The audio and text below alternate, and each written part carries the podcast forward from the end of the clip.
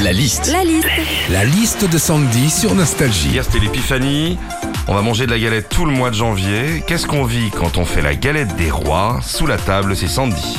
Allez, alors déjà, avec la galette des rois, il se passe un phénomène très étrange. C'est que systématiquement, la personne qui coupe la galette devient vulgaire. Ah si, je vous jure. Hein.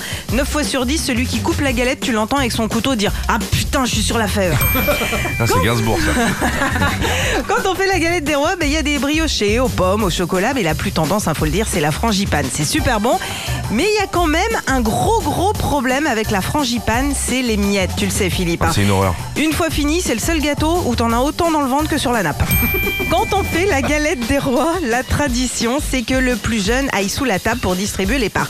Alors c'est sympa quand t'as 7-8 ans, hein, c'est mignon. Par contre, quand t'as 47 ans et que c'est toi le plus jeune et qu'on te dit « Allez Philippe, sous la table !» c'est dur quand même. Ouais, c'est dur de se relever, c'est sûr. Hein. Enfin, quand on fait la galette des rois, c'est pour passer un petit moment sympa avec les collègues ou les enfants.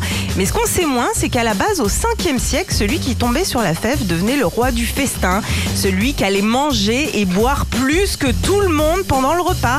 Comme quoi, Philippe, t'as encore quelques restes du Moyen-Âge. Hein. Retrouvez Philippe et Sandy, 6h-9h sur Nostalgie.